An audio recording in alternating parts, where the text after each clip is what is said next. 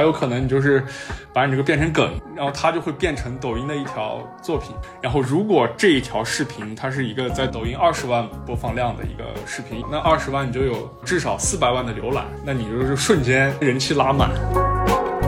不用在小宇宙推，对吧？这个小宇宙都需要在抖音上推自己。就是我是很受不了一个工作处于这种所谓的有点混沌态的这种感觉的，就是我怎么干你你也没有什么方法论，但反正成与不成，对吧？要试，但也要看运气，就就就这种感觉。但这个它就是没有具体的方法论，但是就能给你一些感觉。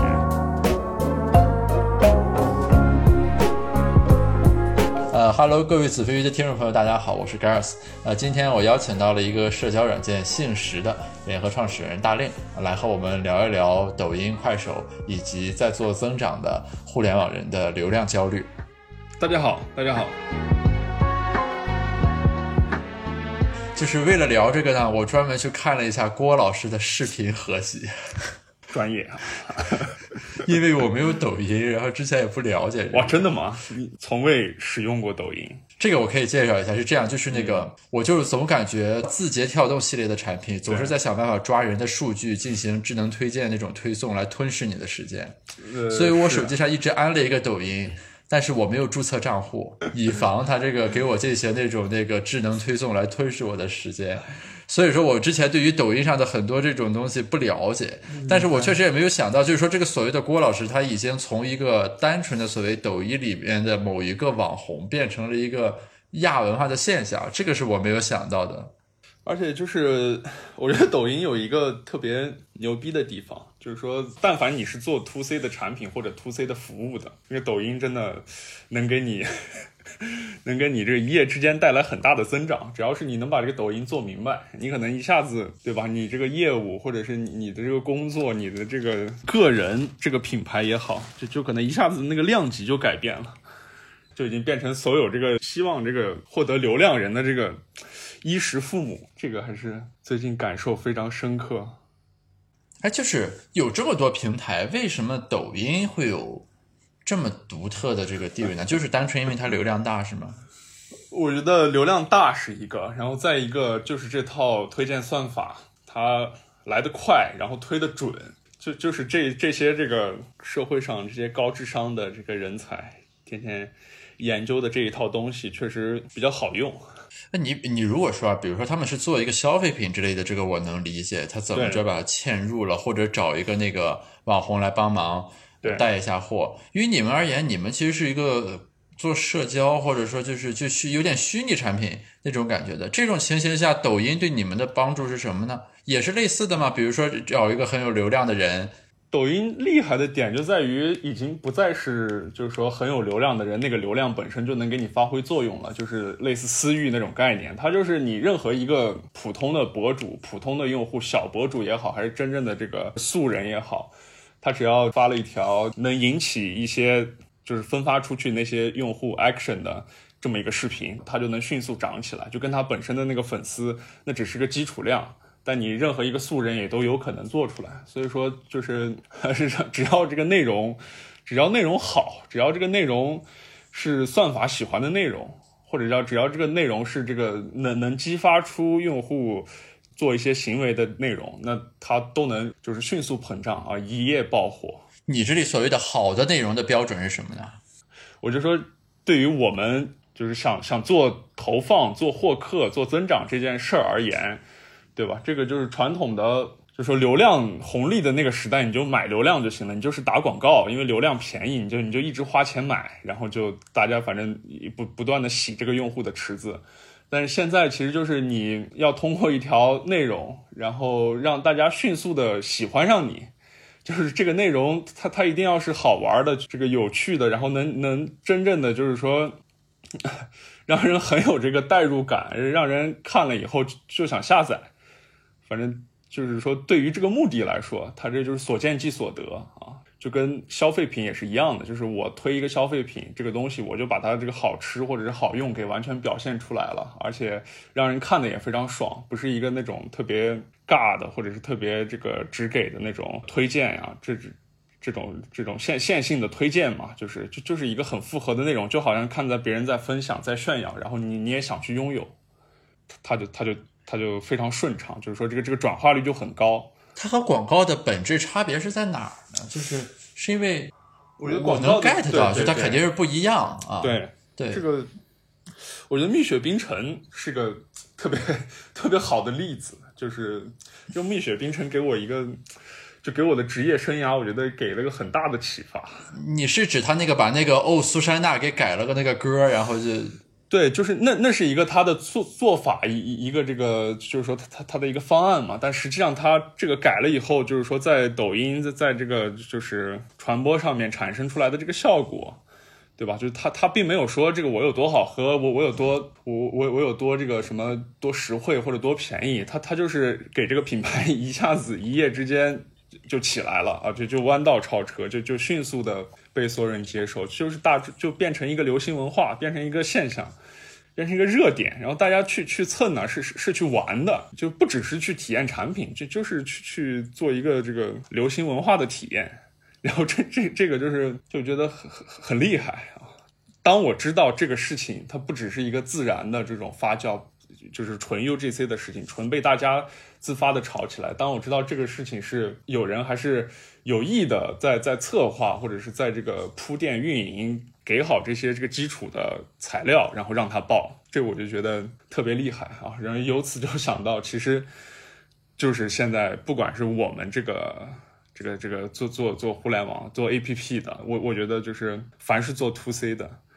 然后就就包括我觉得播客可能可能也是可以这样，就就是你你想一下，你突然就是有一天你你的这个之前的这就是说数据的增长一直是一个线性的增长，然后突然有一天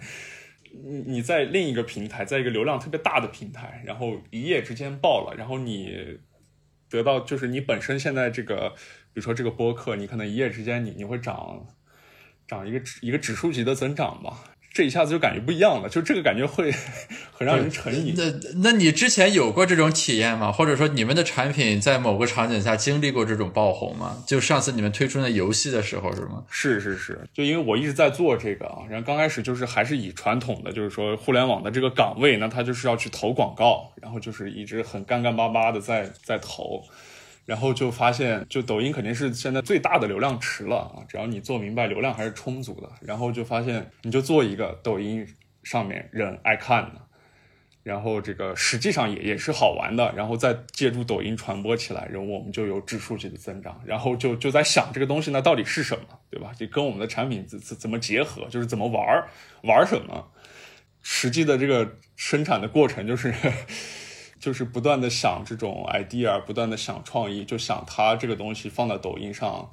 呃，大家会有什么反应？然后实际我我们就列了很多个，然后这个中间挑了一个最好的，叫这个一起拉屎，就觉得这个就这个概念，就这四个字儿，然后一提就是现在这个网络环境里面，呃，大家看着最爽的。然后我们还并没有先，就这这也是一个挺挺好玩的，就并没有先先做这个产品，就直接先做的视频，就这个视频就先。相当于是让这个 U I 把产品先画出来了，但我们没有开发，就直接当着这个这个产品已经开发了，然后拿到抖音上去投放，呃，在抖音上去测测反应。其实，在抖音的那一条作品里面，就它大概就是非常简单的录屏，就是说一个人，我就我在玩这个啊，这这个很有意思，然后就就是就这这个话用一些比较有趣的文案来表达出来的，就比如说这个最近就一起拉屎。这是个软件，然后这个我上去跟别人聊天，就是最近，呃，大小便都正常嘛，就是类似打招呼就变成这样，然后他就瞬瞬间爆了，然后给我们就说整个整个这个业务吧，也是就是一个指数级增长，可能一天在抖音六七十万点赞的视频出来了多少三四条四五条吧，然后我们每天的那个新增获客。就从以前的这个不到不到一一万吧，就大概这个这个量级，然后就突然变成这个十万，就是迅速的膨胀，然后这个感觉就令人欲罢不能。那你有了这种爽的体验之后，这个对，当它这个增长曲线恢复常态的时候，岂不是啊？是啊，就就是就是增长焦虑，就就还是会焦虑。那你就只能想去怎么样去做到下一个，或者做到一个就之前那个量级来说，就还是一个就是说爆款，确实是个爆款，但它不是一个有这个社会影响力的一个现象级的东西，我我指的这个就类似像蜜雪冰城这种，变成了一个一个事件了，它不只是一个一个一个素材，不只是一个段子，它就变变成一个事儿了。那你你刚才说就是蜜雪冰城那个不纯粹是一个偶然现象对吧？就是它是有一些这个设计或者说预预期在里面的。对，那那理论上来说，就是这个方法论的部分其实是可以被传播和习得的。对，给我的启示就是这样，我觉得就还是还是有有可能的，很有可能的。但是它在操作层面好像听你说下来又没有说能很直接的转化为什么行动或者尝试。就我猜的，因为这个我实际不知道他们操作层面会进行到哪一步，但就是说抖音好的这个地方就是它降低了这个操作的门槛，就其实他们干的所有的事情任何一个人不管是公司还是这个机构都能干，这这这就区别于以前，比如说你要做什么营销呀，做做做广告策划呀，都得有专业的，就相对有有渠道对吧，你你才能做这个事儿、嗯嗯、现在抖音就相当于是每一个人都可以做这件事情，那他就没有这种门槛了，然后没有门槛，那你只剩下这个这个叫网感，或者是你你就对现在这个网络环境有有一个这个很朴素的感觉，你说什么大家大家会喜欢，或者要你你怎么推你这个自己的这个东西合适，然后再一个就是就就是用最简单的这个投放的方法，就是你你你想了一个事情，就比如说蜜雪冰城对着这个店员唱歌，假如这个事情就是他他们的就是市场或者叫他们的运营想到的，那他就去试就好了对吧，就他们他就去装作一个客户就是买家，然后他就去他就去玩这个东西，然后这个行为如果就是被大家喜欢抱起来，那大家就会模仿这个人对吧，就是因为我们都我们都是正常用户嘛，我们都是平等的，都是买奶茶的人，那我我觉得你这样你这样玩好玩，那我也去，我觉得就是简单理解就是这样的，然后另一方面就可能得试一试这个运气啊。就比如说你刚才有提到的里面，我能听出来就是说它要有一个可复制的那种行动的那种元素或者要素，然后能够让大家去模仿形成这个东西的这种不断的复制和传播，就与之类似的还有和这种平行的其他的这种元素吗？因为抖音毕竟是一个它最后呈现出来的东西都是一条一条的内容，就是往下滑的东西，所以嗯，就是就是内容，我我是觉得就是宽泛的说是内容，然后这个内容成立就有一个我我觉得是比较朴素的一个解释，就是大家还是以这个消费内容的心态就就是去去消费这些视频的，那消费就是得去消费没见过的东西，其实其实说说好听就是创新，你这个通俗解释就是用人的那个观感来说，就是他发了一个这个东西没见过，然后还觉得有意思好玩，那他就非常有优势，然后这等至于这个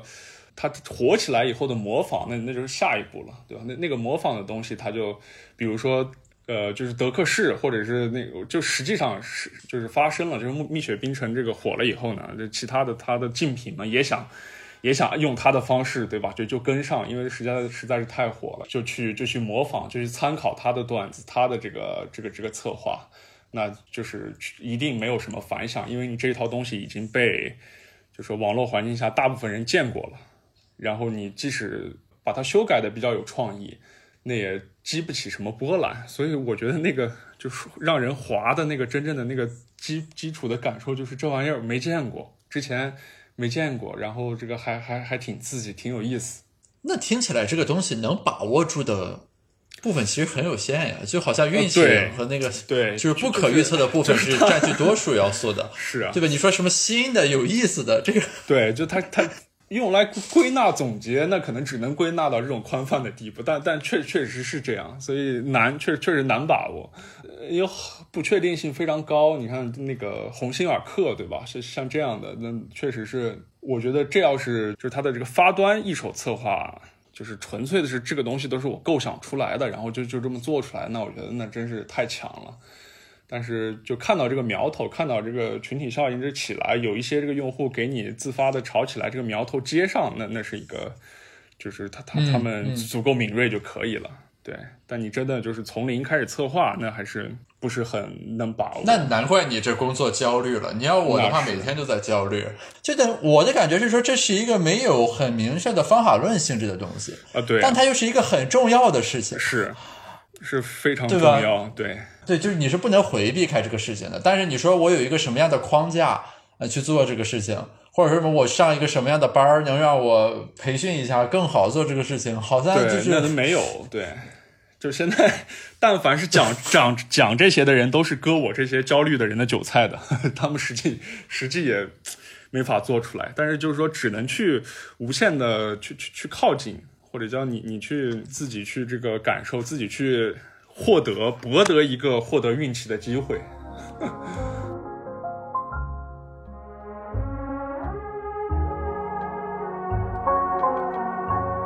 就是你们这个和和我们做科研的时候所谓想 idea 好像这感觉略有点像，就是你很难有一个那种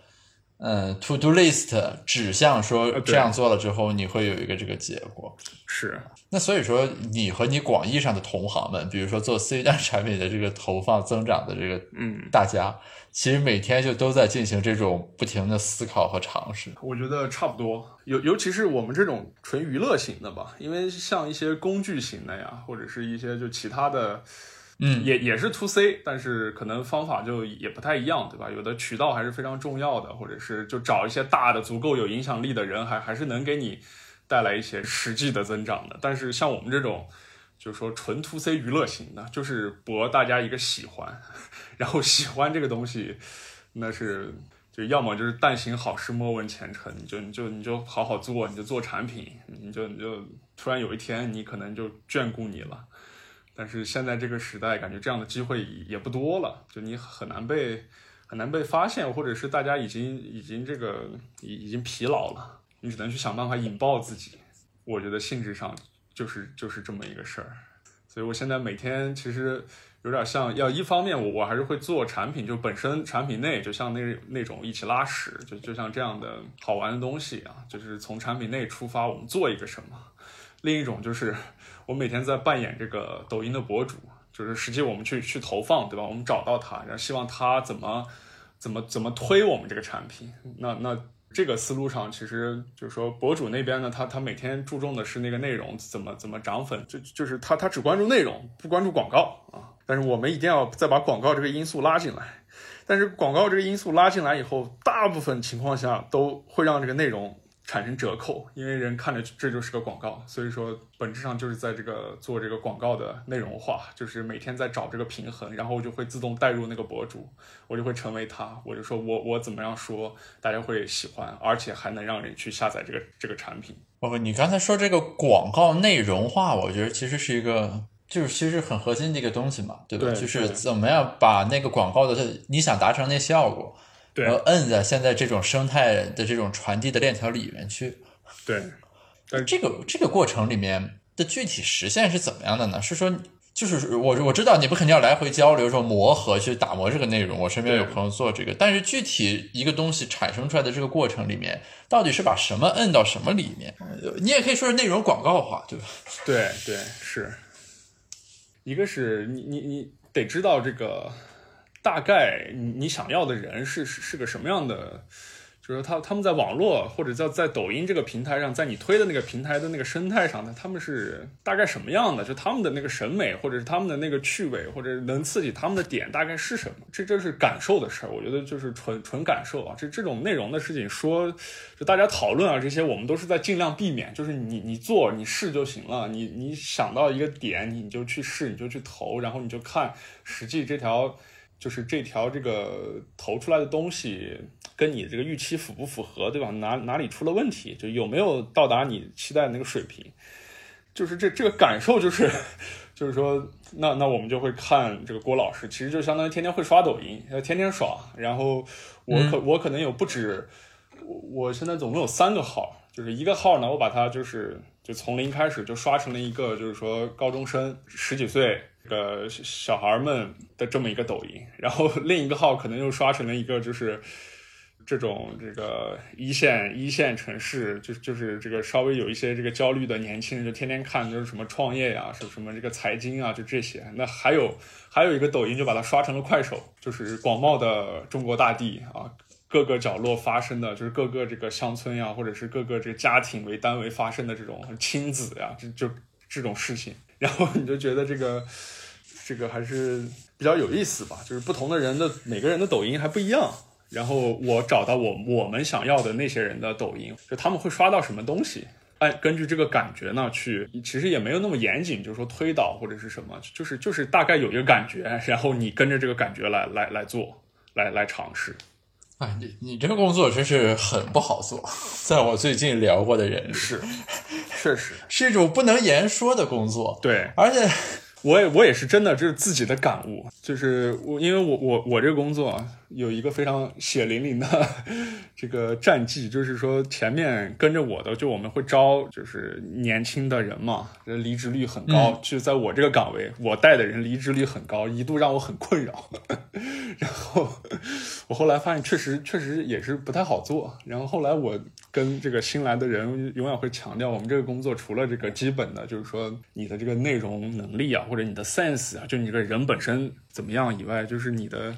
心力啊，就就是你要有一颗强大的内心，你要不断的这个接受挫折，你想你想出来的东西 百分之九十 都是就是想的时候一百分，实际做出来六十分不到。然后你你日日常的工作，其实虽然想的部分就感觉非常，也算是比较有这个创造力吧，但你实际做的工作你，你你是要不断的去联系这些博主，就每个人的博主那个，就是说，哎，就也可以这么说吧，就素质啊，或者是什么都不一样，然后你就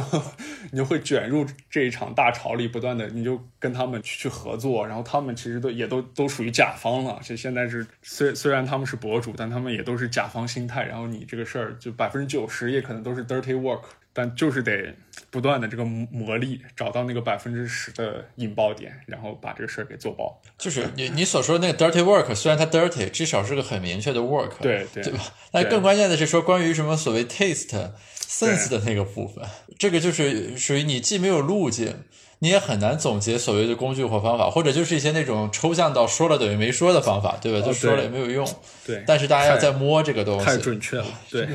实实际上是这样，而且这个路也是，你看，也是也是这个时代发展的产物，至少现在也也没有人说他摸出来了，对吧？因为这个算法，因为这人这个这个产品还还是在。在不断的这个调整演进中，然后现在才才慢慢出来这个东西，也没有什么必胜之法。但是你们面临一个额外独特的挑战，就是你刚才提到的，你们不是一种有形有质的产品，对吧？假如说你是元气森林，或者你是做衣服的，那你就至少还是有一个实体的那个东西。你你不管是什么摆到seven eleven里面，还是说有人穿着走在街上，就诸如此类的这个东西，就是你是有其他抓手和方法以及着力点的。对。但于你们而言，就是对吧？这个增长基本上就落在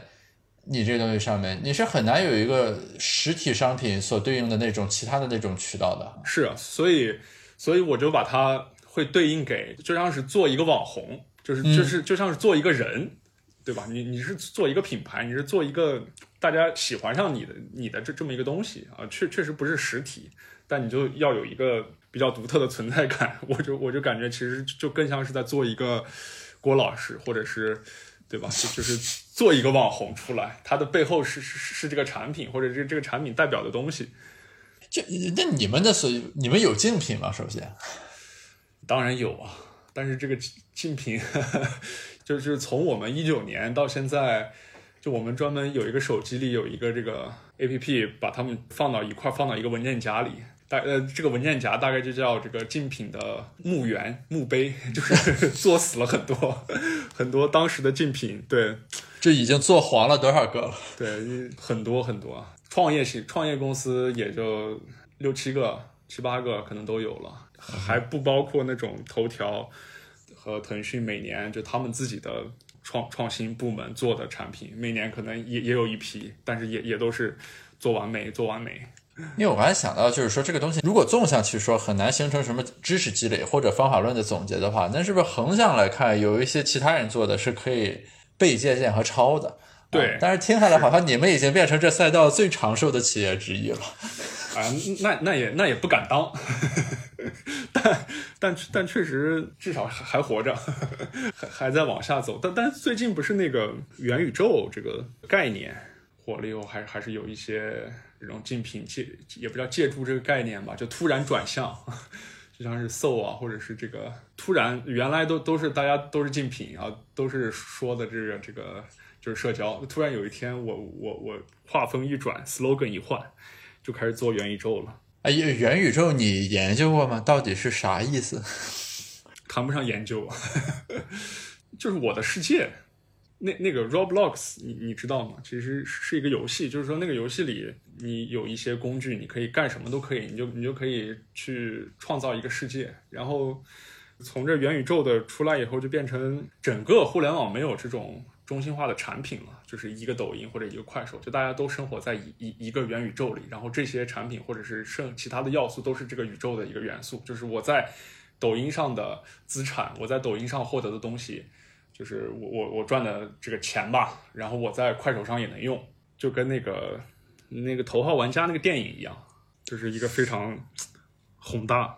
迷人、危险的概念。它它如何解构掉了平台的力量呢？就是比如说是这样，就是现在的那个基础模型是这样的，就是那个 Roblox 那个游戏公司，就是它给大家提供了一套开发工具，就是大家可以在他们那个游戏里做游戏，就是他们本身是个游戏，嗯、然后他们那个游戏里又能把、嗯又又能把这个，比如说这个穿越火线，就像这样的枪战的游戏，然后还有这个，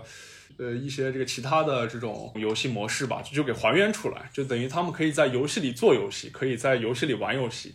主要的点可能还是就是这这个资产的，就是在全平台的流通。这个何以会被吹到现在这个地步呢？那这个也是，我是觉得，确实也。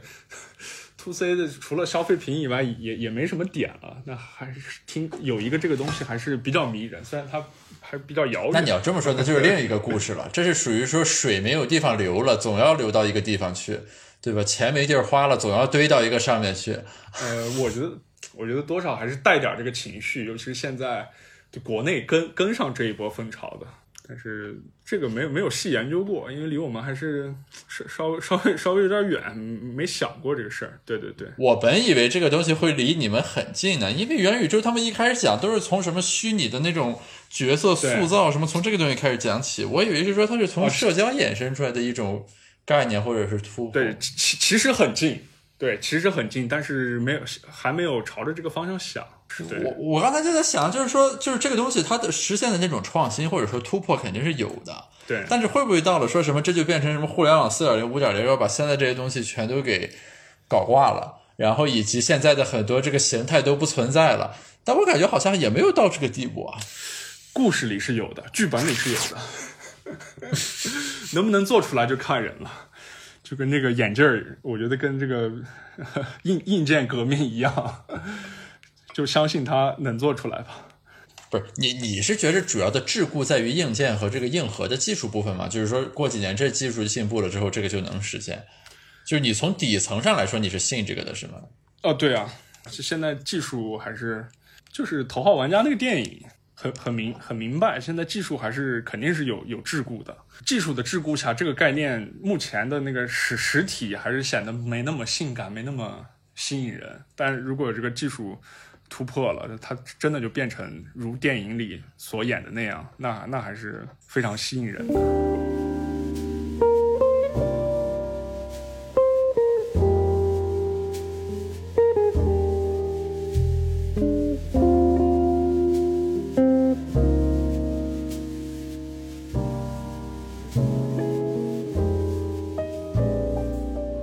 哎，我问一下，你你在干这份工作之前，你干的其他事情和这个流量什么增长这个东西相关吗？我靠，那太没太没有关系了。我干这份工作之前，我都不知道增长是个岗位。那你如何就变成了这个贼船上的深度参与者呢？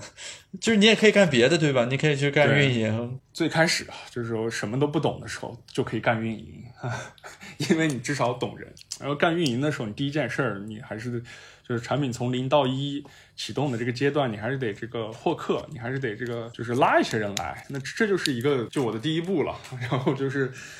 就就开始研究这个事事情，琢磨这个事情，人家发现做的还还挺好，挺有感觉。就是说之前来这行做这个工作之前都没有想到，就是和我本人能结合的这么好。就是实际上我这做的就是说自己感觉或者或者叫这个业内里面都都算是成绩不错的，也也有很多这个创新的这个方法，或者做做一些新的东西。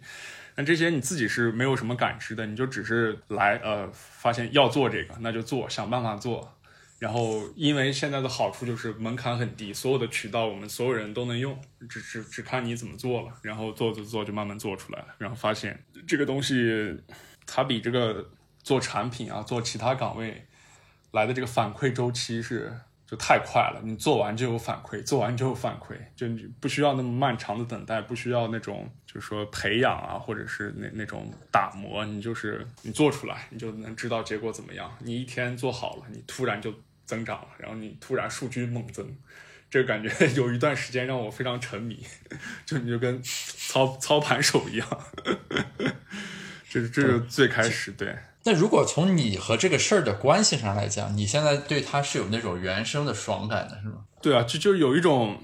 这个现现在目到了现在这一步其实也没有那个爽感了，就是当时、呃、慢慢发现自己擅长做这个，就有一种这个兑现天赋的感觉，就觉得你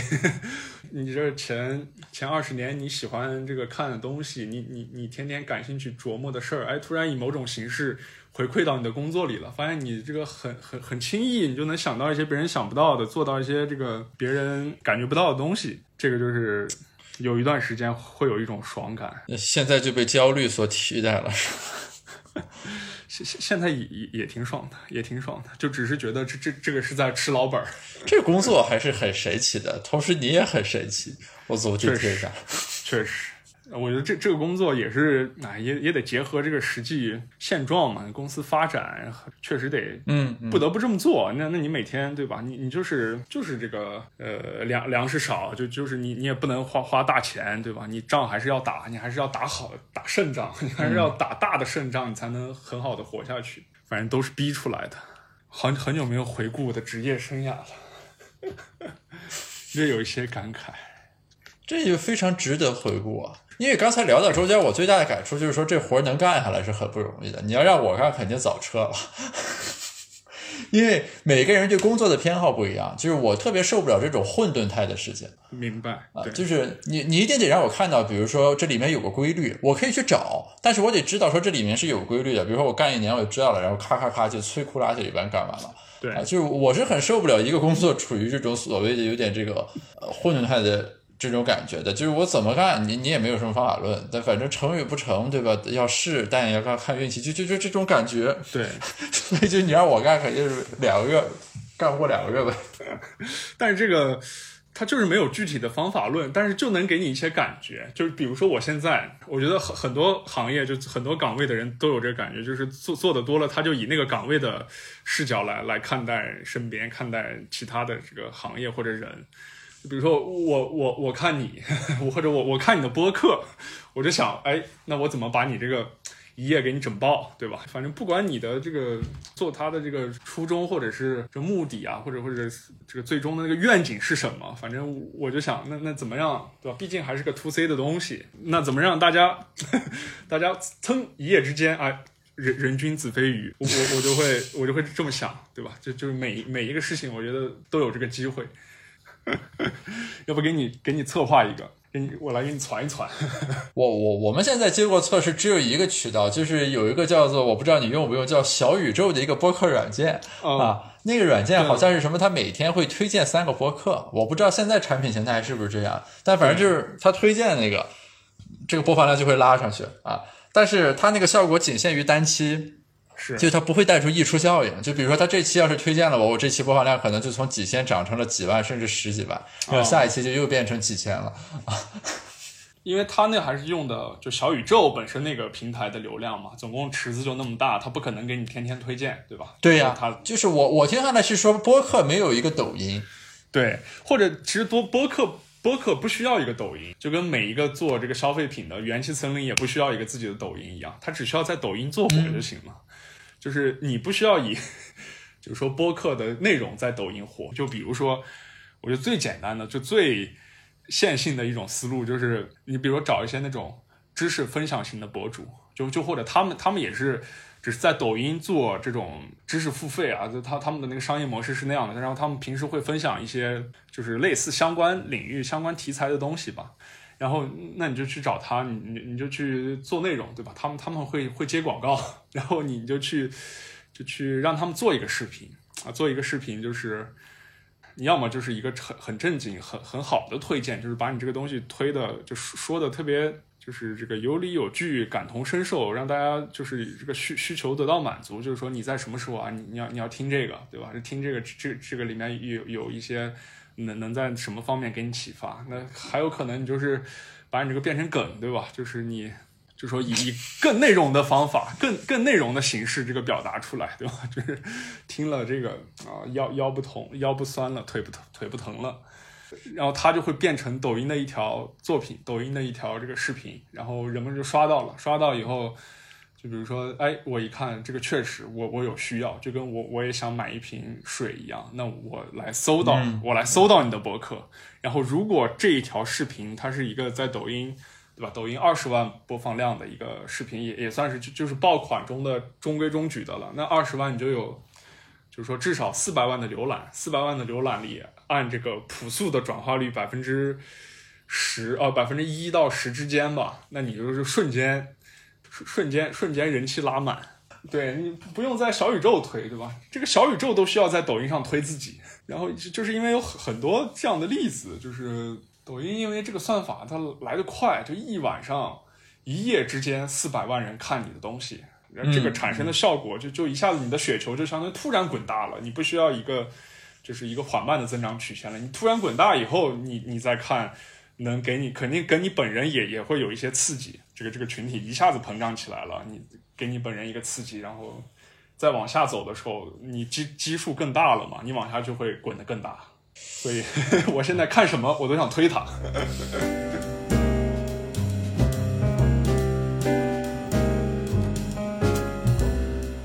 我觉得你对抖音的理解其实很深刻，就是说它其实是在用就是一种算法的杠杆，它不光是一个内容的所谓分销或者说智能推荐。呃，首先你要认识到这一点，其次是怎么样去善加利用这一点。而且尤其是快手还跟抖音不一样，这还是感觉非常明显的，就是抖音的这一套这个，就是说他们他们的这套架构吧，这一套这个产品的思路，还是就是起码能从内容的角度让你抓到一些抓到一些东西，你大概能感觉到，比如说两个东西放到一块儿，你大概感觉到这个有更有可能爆一些，就实际上它也更有可能就获得更大的流量。但比如说快手，它是呵呵它是很这个。很很普惠的，他们的这个普惠的原则还是一直一贯彻的，一直比较好，所以他们更像是个这个社交平台，就是在你在快手做内容或者做爆款，你就是很随机，就你你你难以把握，就是每一篇你觉得在抖音上成立的东西，在快手好像不一定成立，然后这个我觉得跟用户的那个就心理也没有关系，我觉得纯纯纯属就是就是这个算法，就就是这个机制，他想让更多的人。就是普惠的曝光，对，但是快手就好玩、嗯、就是由此就是他俩的区别也是，就是就比如说我们老家那边，就是这个父母辈儿的很多都玩快手，就快手的这个社交属性啊，或者是他们的那个这种普惠的这么一层设计下，会让每一个普通人有更好的体验，就那体验非常好，就让人欲罢不能，就让人觉得生活非常非常充实。那听起来快手就不太适合加杠杆，对吧？因为加不动。对，它它加的方法没有抖音这么极致，就是它也是有算法，也是有这杠杆在，那它里面又加、嗯、夹杂了这些社交性的东西，就是比如说同城呀，或者是关注逻辑，就是我我已经关注了他，那我就一定会得到他更多的他的这个作品，一定会更多的推给我。这个差别也造成了，就比如说像郭老师或者铁山靠这样的主播，就是这种现在形成这种亚文化梗或者流行文化的这些人，他本身都是快手主播，就本身都是在快、嗯、快手上日常的播，但在快手上播就只是个正常人，就就没什么动静。但是他们这一套东西被转发到抖音上，就是被这个搬运到抖音上，然后就瞬间大家都觉得好玩，大家一起去 U G C， 一起去共创，一起去。把这个内容做的这个越来越丰富，越来越越来越吸引人吧，也是持续的玩梗，不断的这个有有新的东西出来。其实他们对于那些对于快手来说，他们他们其实还还失去了挺多这样的，现在看是大、嗯、大博主，但是他们他们在快手是是成长不起来的，这也是这也比较比较有意思。就是这种亚文化的形成本身，或许本身是个值得被研究的现象，就像知乎上面那种各种什么入关学之类的这种东西一样。对，就我隐约感觉，就是在不同的这个平台上，你什么抖音、快手上也好，什么知乎上了、啊，这个都是。就是现在好像它很容易就是说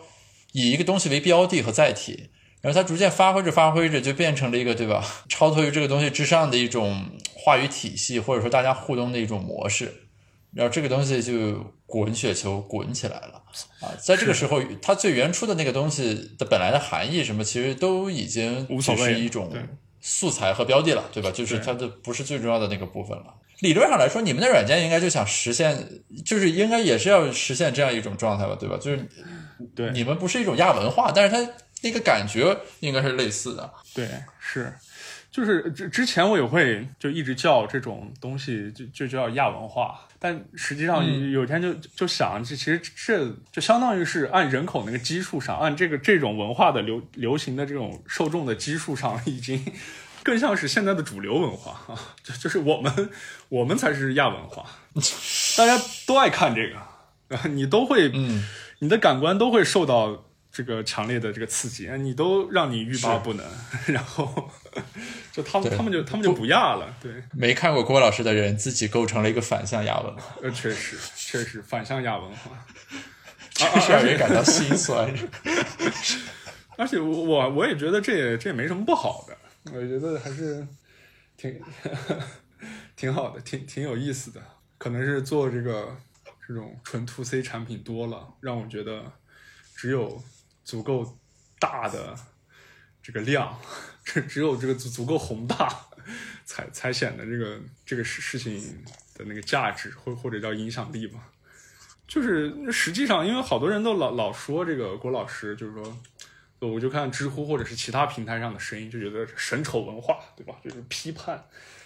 但我觉得，实际上的这个就是用户，他看郭老师的人，他也会看。就比如说抖音上还有很多，对吧？正能量、正道的光，有很多这个爱国主义啊，这种正三观的事情，啊、他他他也会看，对吧？并不是他就是个审丑的人。对啊，就是批判没什么可批判的，但关键还是要理解啊。对，就是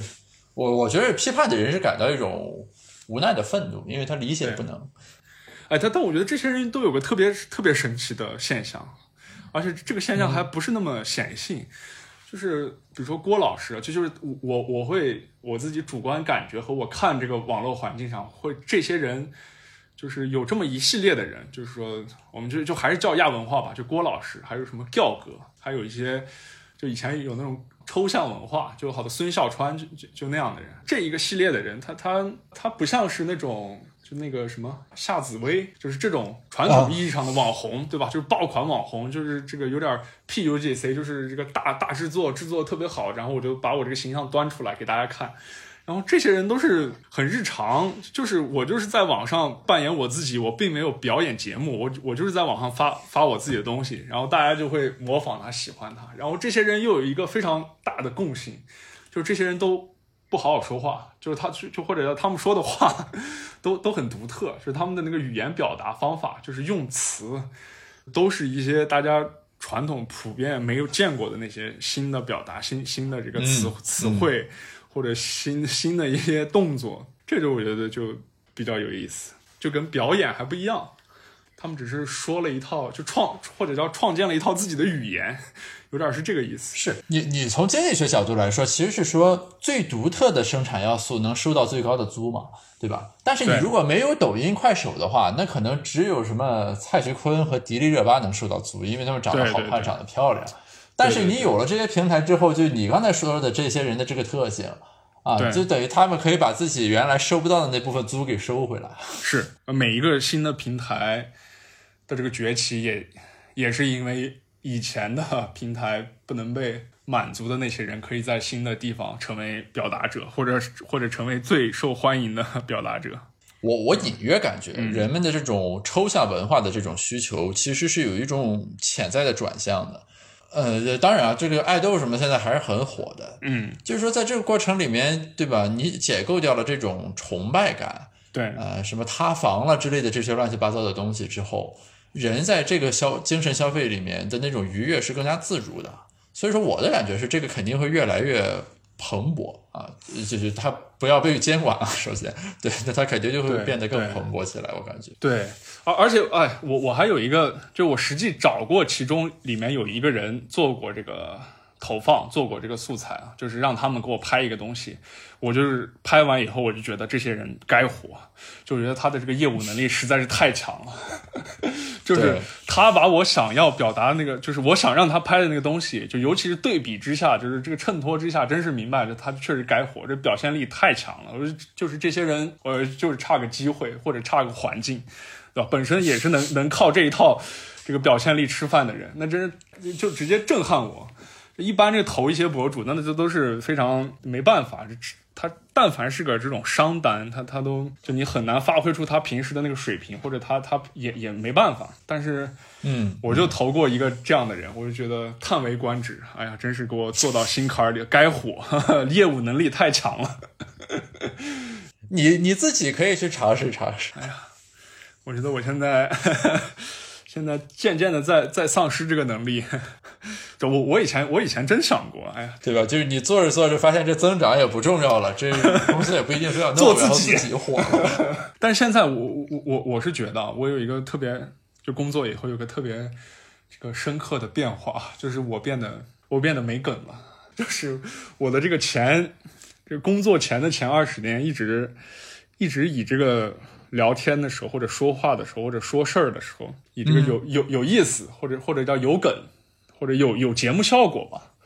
为为这个追求目标，就觉得很自然的就这样。就发现工作的时候，你就你说话，你表达，你就得你你你就得清晰，你就得有逻辑，就就得有有解释力。是，然后这这个事情还让我困扰了很久，也也没办法，那只只能这样，只能去只能去训练。只能去锻炼。所以说，你们这个软件最大的代价不一定是花了投资人多少钱，而是扼杀了一个潜在的郭老师。那我觉得，哎呀，这这就是命吧。但但但这个还是得得客观。我觉得这确实戏差点儿。我之前也也想过，有的人都确实适合拿拿出来让大家看。但我觉得我还是比较适合这个想一个想法。给别人做，自己这个身上、嗯、身上戏还是差一点，但但也是一回事、嗯、听下来你就是你在这个工作里面，你的体感还是说在主很灵敏的，就是说你你在认识自己，以及认识自己和这个事情的关系，虽虽然这个事情很难被认识，确实很准确。哎，我可以提一下你们这软件叫姓氏吧？呃，可以啊，可以啊。对，我我只是觉得我我出于我这个出于我这个这个职职业职业性，我还是觉得没给你这个贡献点好的节目效果。